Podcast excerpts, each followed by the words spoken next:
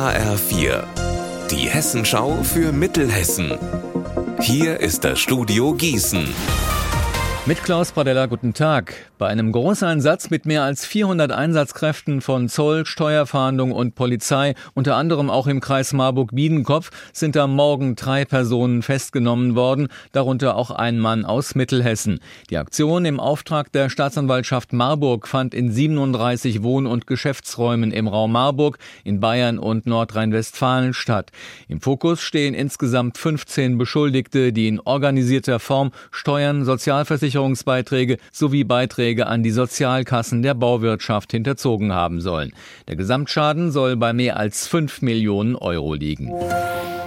Der Limburger Lahnstar baut ab heute sein Angebot aus. Die Elektrobusse fahren damit nicht mehr nur in Limburg und die Stadtteile an. Jetzt kommen auch Teile der Nachbarkommunen Hadamar und Elst dazu. Der Lahnstar wird per App oder Telefon gerufen und bringt die Fahrgäste auf dem schnellsten Weg an ihr Ziel. Zur Erweiterung des Angebotes hat uns Michael Stanke, der erste Stadtrat in Limburg, gesagt. Der Lahnstar ist in Limburg sehr erfolgreich. Wir haben weiterhin steigende Nutzerzahlen. Wir werden jetzt jetzt äh, in der zweiten Jahreshälfte nochmal drei bis vier weitere Autos einsetzen, also verdoppeln.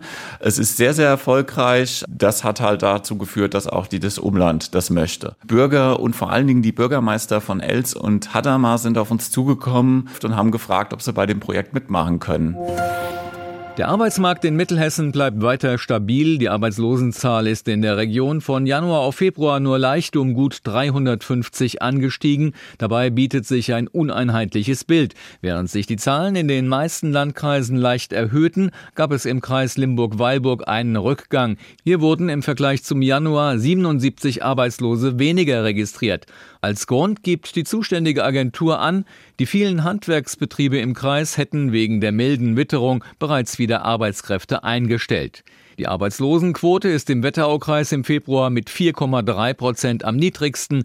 Den höchsten Wert weist mit 5,6 Prozent der Landil-Kreis auf. Unser Wetter in Mittelhessen. Viel Sonne, die Höchstwerte zwischen 3 Grad in Ofdelen und 8 Grad in Wölkstadt. In der Nacht wieder frostig und morgen weiter sonnig bis 9 Grad. Ihr Wetter und alles, was bei Ihnen passiert, zuverlässig in der Hessenschau für Ihre Region und auf hessenschau.de.